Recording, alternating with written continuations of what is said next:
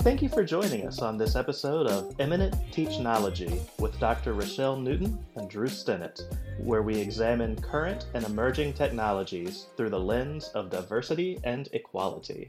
All right. So, hello, everybody, and welcome back to a new episode of Eminent Teachnology with Dr. Rochelle Newton and Drew Stennett. Uh, it's been a couple weeks because uh, I was on vacation and uh, was slacking, and we had not recorded any. so hope you all enjoyed the reruns over the last couple weeks. But uh, today we're going to do a, uh, a fresh one. Uh, what we're going to talk about today is teamwork. Uh, I pulled this topic out of a book called uh, Software Engineering at Google, which is a it's a it's actually a free ebook that I will link in our show notes. Uh, you can buy a physical copy if you want from O'Reilly, but they also uh, the authors also just have a PDF of it, which is what I've been reading from their uh, uh, from their website.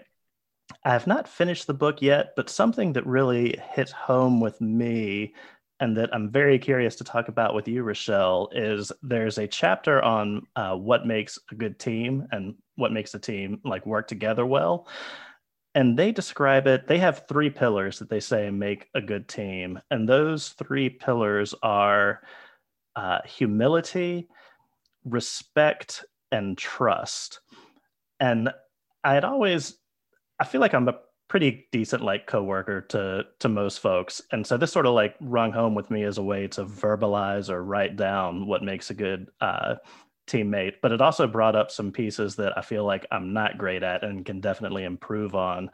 Uh, so I was, I thought maybe we could walk through each of those and just sort of talk about them, and also talk about how they relate to uh, inclusion. Because one thing this chapter points out is they were saying, "Hey, we have this like great idea of what makes a perfect team member," and after a while, they were like, "Oh, are we just picking people like us?" to be on our team because we see them they described it as googly like hey we think this person is googly and they'll work well with us. Does that mean that we're just picking other people that are exactly like us and we know we're going to you know walk the line on what we think is right? So they point out in this chapter that they had to sort of like walk through what all of these things meant and write them down and make sure that they were still being inclusive and not just being pe- not just other people that uh that agreed with uh with their way of thinking all the time. Yeah. You know, I, I think one of the interesting things about teamwork, and I'll, I'll tell you this in, in correlation to uh, text and collaboration.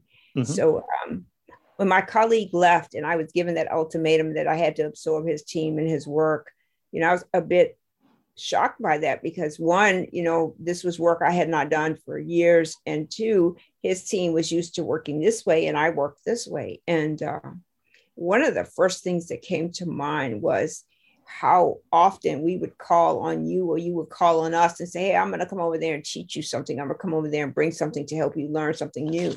And it wasn't specifically things that, like, so I remember when uh, you did GitLab and then you did um, uh, what's the other one that you did? Um, I can't remember. OpenShift or OKD uh, or Splunk or we did we did a bunch of fun ones, I think. yeah, OpenShift. You know, like these were not areas we were even looking into or interested in. We were, you know, on these other sides of things that we we're focusing our, our efforts on. And one of the interesting things about forming a team or being a part of a team is the desire to collaborate with others for the benefit of others. So it helped my team to have access to central IT because we had resources that we didn't have to go looking for. So we didn't have to put in a ServiceNow ticket or we didn't have to go, you know, check out who the organizational chart, who was the, but there were people that were a part of a team that you could pose any question to and get some response that may help you um, work through whatever the problem you were in. So one is is absolutely having collaboration and collaboration, beneficial collaboration is what I call it. So it's not just one-sided. So you come and teach us everything there's to know about OpenShift and you don't get anything out of it. How do we help you at the same time? So that's one part. But I do think that, you know, so humility, right? So most of us think we are humble, right? Most of us don't consider, you know, we don't go around bragging we're the smartest, best, you know, whatever it is. We don't. We think we're humble. But but really, you know, if you take any topic, so you know, you know Linux and you know all these systems really well, but if you were to encounter someone who had been working in Linux since they were 10, you would find yourself kind of, you know, in awe that there's oh, just yeah. really, really, and managing humility and managing our ability and how we see ourselves in relation to others. Do we do is it our first nature to compete right? So i want to be the smartest linux person on the team. Or do we see ourselves as being a part of a team and the knowledge of all the team members come together to create a good team. So is it a composite or is it the whole? So is it just this one person who knows everything Linux? They know Linux backwards forward, or is it someone who just starting working out in Linux, someone who knows, you know, uh, Apple, Apple's Linux, or someone who knows, um, you know, uh, what is it? Uh, the what is that thing called? BSD or BSD. Uh, yeah. Thank you. I'm, you know, it's bad to get old because you forget things like that. But uh, you know, all so you know, does it matter? And and when you're building a team, if you can find people who are willing to be, and I don't like this word really subservient, or at least not necessarily have to be the lead. I don't have yeah. to be in charge but the whole team together is great because each of us brings a unique skill or talent or, or thing to this. So collaboration and humility works really well together. And then, you know, like we could, this is something that is known around the world. 90% of people in jobs, especially in leadership jobs, get that job because they knew someone and they didn't just apply and walk in the door. Yeah. And we tend to prefer to hire people who are like us, right? So whether it's race, gender, age, you know, experience, whatever it is. We tend to want people like that because when we have those faux, faux pas, you know, right? So when I, instead of saying BSD, I see DSDBS, you know, you're not going to judge me for it, right? You're not going right. to sit and say, she is an idiot. She doesn't even know what this is. She doesn't even know what she's talking about. So I would prefer to people who are my age, who they know about these uh, memory lapses that you have, or these people who will have, instead of judging me for being the age that I am or being somewhat forgetful or whatever. So there's those parts, and all of it kind of folds in together. And then to be inclusive. So, one of the things I love to talk about is group thinking. You're too young to know what group think is, but group think back in the early days of IT in the 80s, group thing was a thing. It was the thing. So a group of people got together and we thought alike, right? So we all had a similar and we thought alike. And it was disastrous. It was absolutely disastrous because if I like vanilla ice cream and you like chocolate ice cream, does that mean we don't have anything in common? Aren't we eating ice cream? Yeah. So the group think thing was we all had to like vanilla or we all had to like chocolate. We couldn't like different things. And what we have found recently, especially in, in light of the last three or four years, is inclusion is so makes us so much more productive, right? So if you hire um, someone who is brand new to IT and you bring them into your field, most people think, well, there's a learning curve. This person's not going to really contribute anything to our team for a while.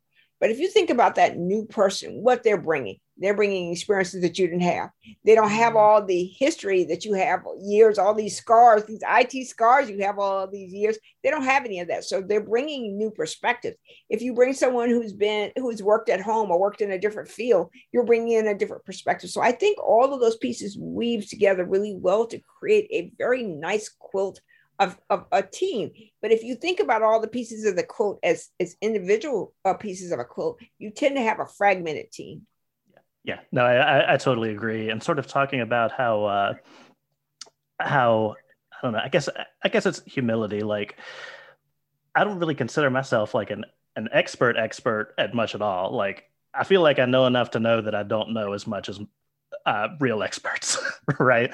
Like there was this. Uh, I can't remember where I originally saw it, but I just Googled it to uh, to find the real name of it, and it's this thing called the Dunning Kruger effect. Yes which is you start knowing nothing and then uh, you they describe it as mount stupid where you get really confident that you know do something. know everything yeah and then the deeper you get in, you realize you don't really know anything. And then it gets into the, they call it the valley of despair. And then you come up the slope of enlightenment to the plateau of sustainability. And I feel like I've, uh, at least early in my, early in my career, I reached that uh, peak of Mount Stupid very often. and just sort of like learning that you're there is, uh, at least for me, I think that was a good experience because whenever you think that you've got everything, like you probably don't. Like yeah. thinking about Apache. Like I've done Apache for a, a, very long time. I feel like pretty good at it at this point, but there were like moments in my career where I would say like I felt like a true expert at it. And then you meet someone else and it's like, oh no, like that's a true expert. That's the person that knows everything. Or uh or even you read a new book and it's like, oh, well, I didn't even really know what Apache really was. Like I've been using it to host websites and it does a million other things. And it's I don't know, at least for me, like having that humility of knowing that, yeah, like you're going to be on Mount Stupid for a while. and maybe Mount Stupid is the wrong word for it, but Mount not not the expert that you think you are. Uh, I feel like that has helped. yeah, active. I felt that way about Active Directory. I've been using Active Directory probably since they first came out with Active Directory. After I knew everything about Active Directory, and then after spending some time with Dan and seeing all the things he did with the containers and how, like, what? I didn't know, you know, and it's so it's, it's being willing to admit that you don't know. And I think that's the greatest thing about being a human being is the ability to admit that you don't know anything. So yesterday we saw on the news where Afghanistan just completely crumbled you know and the president you know what was really amazing about this is he went on television and said we didn't think it was going to unfold the way it did but it did and i'm not afraid of my decision. And that to me is one of those things where you really that's a leadership role right? You admit that you did something wrong or you admit you didn't know something but then you keep i i'm i, I did this. I'm not ashamed i did it. I did it but i'm, I'm going to learn from this and that's the most important thing that we can do because what typically happens in IT in a lot of instances is we have witch hunts, witch witch hunts, right? Mm-hmm. So somebody makes a mistake, uh, something goes wrong, and we want to call them on the carpet, undress them, you know, tear them down, and for what? And for what? What have you accomplished by doing that? As opposed to, you know, the best question you could ask is, what did you learn from that experience? Right? So if you learn something, if you're able to recognize that and the leader is able to recognize that, the person is able to grow. But if you beat them down, they're going to retreat and be less likely to make mistakes or take risk or whatever it is. Where, and a lot of times, you need to go beyond what you think you know. You need to go beyond this. Uh, my favorite Apache story is, is almost every Sunday night at seven o'clock it would abort. Like, what the hell is making this thing, you know, a cron something like, what is happening? You know, eventually found out that's just a bug and that a piece of Apache. Once we fix that, it stopped doing that. But who knew why it was happening? And every Sunday night we go, okay, what is it? What's yeah. happening? And there's nothing in the system that indicates that something went wrong, that you know something was wasn't where expected it to find. Who knows? But that's what I think the benefit of a team is, is that you can come to your team with this and say, hey, this happened to me or this is happening in my my work what do you think i should do? And the team being willing to step up and help and not judge. And the key of not judging is hard for human beings to do because we love to judge. We oh, yeah. love to judge. We look at people. We we make judgments about people all the time and learning not to judge and accept that people are human and they are capable of difference from where we are. Yeah i, I 100% agree. And another thing that this chapter points out is like postmortems, like when you're talking about, you know, something happened, something bad happened, something went down, we need to figure out how to go forward. Like they should be completely blameless. Right. And like another sort of thing that I've, I feel like I've seen through my career is that when something goes bad, it is like very rarely the fault of a single person. Like right. it may be easy to point a finger at a single person, but it is that does not mean that like it is that person's fault. Like every everyone, including myself, many many times contributes to when things go bad, even if they're not the person that presses the button that actually activates that badness. Absolutely, and I think that one of the interesting pieces is is that for so long we had been in this hierarchical structure where there's a, a, CIO, a COO, a CTO, a president, and all these other pe- people, and they decide, and then they pass the information down onto the worker bees and say, "Go do it." I think that that's a flawed concept. I think that when the CIO, whoever it is, says, "We've gotten a budget. We're we need to do this thing," everybody who is going to have a role in that team should be involved in that decision and mm-hmm. discussing mm-hmm. how we move forward. Because if the CIO or the people at the top decide they're not in the trenches of, of, of, uh, affecting this change or making this implementing this new system they just said go do it well you know maybe they budget $10 million for it and it's actually $20 million or maybe they budget two weeks for it to be done and maybe it's two months you know it's like people who are actually doing the work need to be involved in the discussion i think leadership is not being the one that says do it or this is what we should do. It should be the one who engages the team to find out how we do it and what's the best way to do it, as opposed to saying, go do it. Here, I've given you this, I've given you permission to go do it, go do it. Yeah, yeah, uh, absolutely. Um, so the second pillar that they were talking about here is respect, and that was one of the things. So when you pulled together our Texan collab group, like for the first, uh, I don't know, first six months or so, I was like, I can't really explain it, but this feels like a really great group, and I don't know why. and uh, I think, uh, I mean, I think there's many parts to why it's such a great group, and I think this is one of uh, your like giant skills is being able to pull groups together. That I would say one of the pillars is everybody in that group is like incredibly respectful. Like, I don't think that there's been a disrespectful thing said. Uh, I I don't think ever. Like, it's been incredibly respectful. Everyone is very like, and I guess it's just like there's no nitpicking on people. There's no uh, you know jabs at folks. It's just all. It's like a group of incredibly technical, skilled, respectful people, and I think that was to me at least that felt like one of the uh, one of the really cool things about that group. and that we can laugh at it, at ourselves. You know, you can, you know, what do we pick on Kirk all the time? You know, we pick on people all the time, and you know, it's like, okay, we're gonna all assign all our tickets to Kirk, and uh, you know, we all have a great laugh at that. You know, we all enjoy that because Kirk knows we're not gonna do that to him, and you know, we all enjoy the response it gets. Right, that we're able to laugh yeah. and have a good time with each other without being con- con- condemnation or or criticizing someone just just having fun you know being able to laugh you know in it that's a rare thing because typically it people are pretty stuffy you know oh, they yeah. don't know how to have fun you know they're pretty uptight you know so so i think that that's really one of the great things about the team and i'm hoping that as you carry my team forward you do it with that you know that you you keep some laughs in there. You you have some times when you're not talking about technology and it's fun you know and you get to have a little bit of brevity and a little bit of you know lightheartedness because that that fosters team that fosters team that fosters a commitment to each other you know like somebody's going to say hey you know i had this thing you know and i could talk to drew or i could talk to dan or i could talk to whoever and i know i've got a good resource there so i think that that's a really important thing is to be able to respect each other and to be able to appreciate that you can have fun with each other you know because yeah.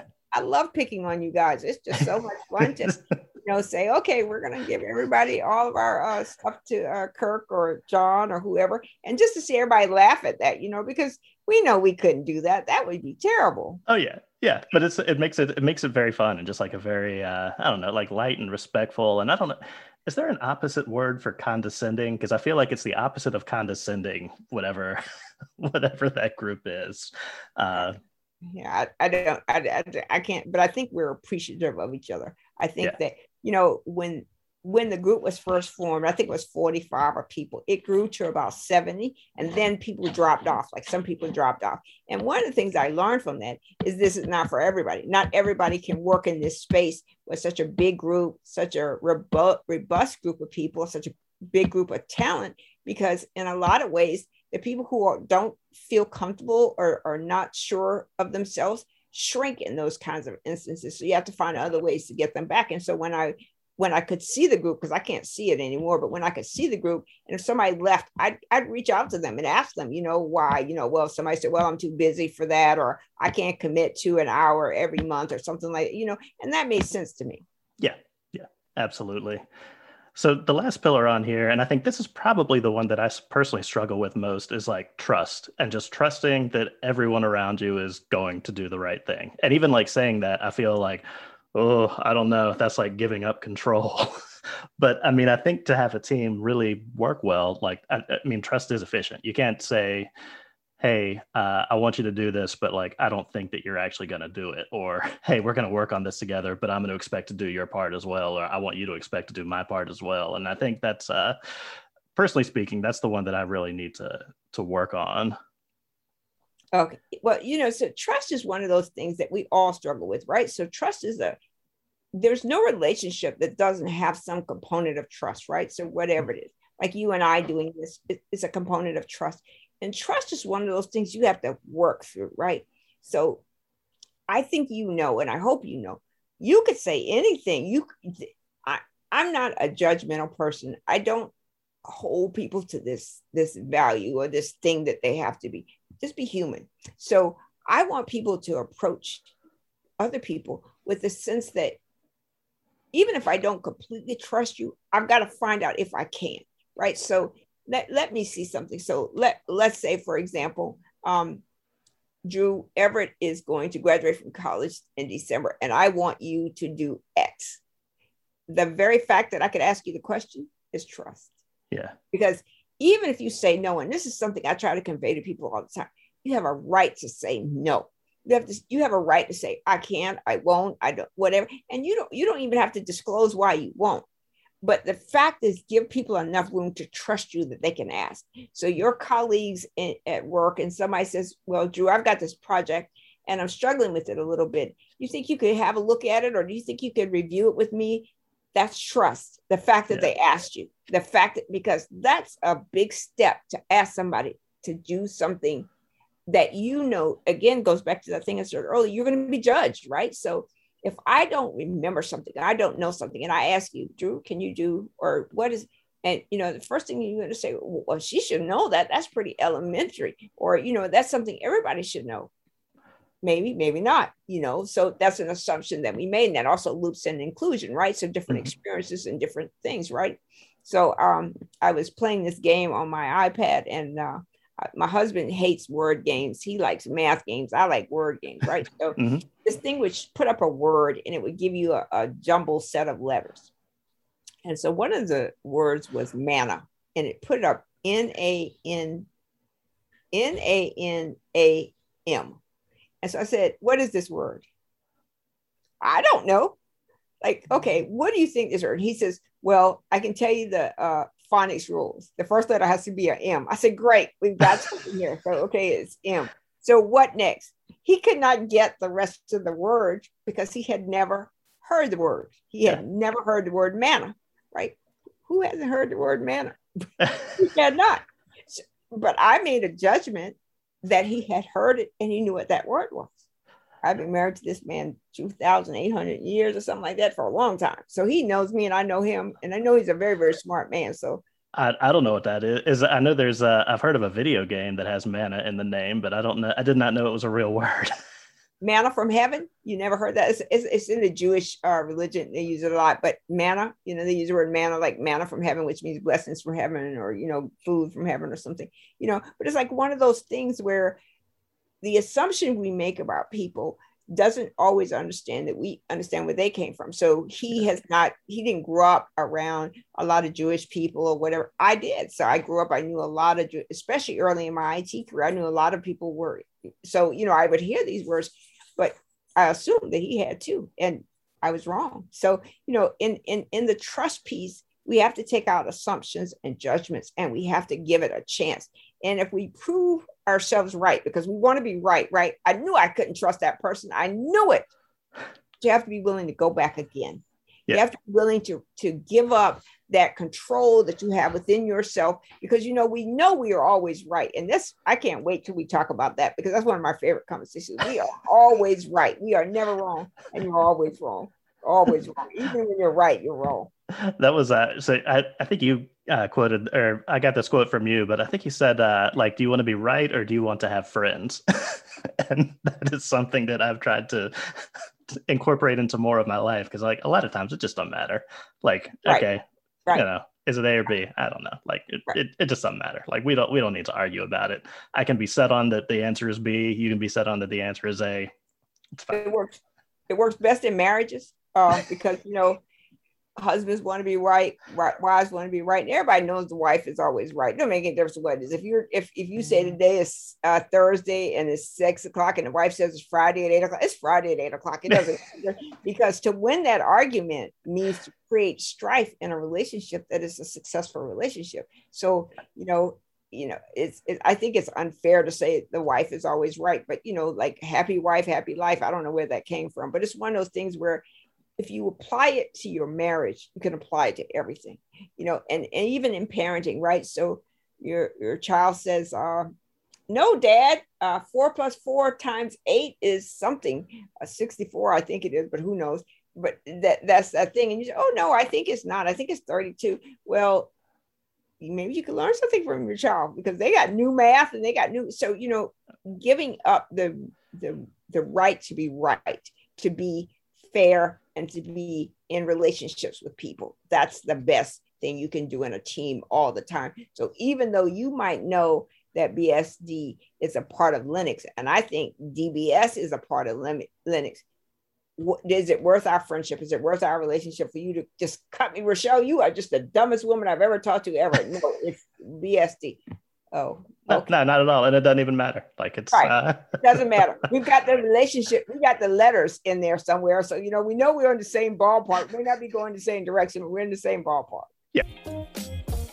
Thank you for listening to Eminent Technology. If you like the show, please review, subscribe, and recommend us to your friends and family. We'd love to hear feedback from you as well. You can email us at eminenttechnology at gmail.com. See y'all soon.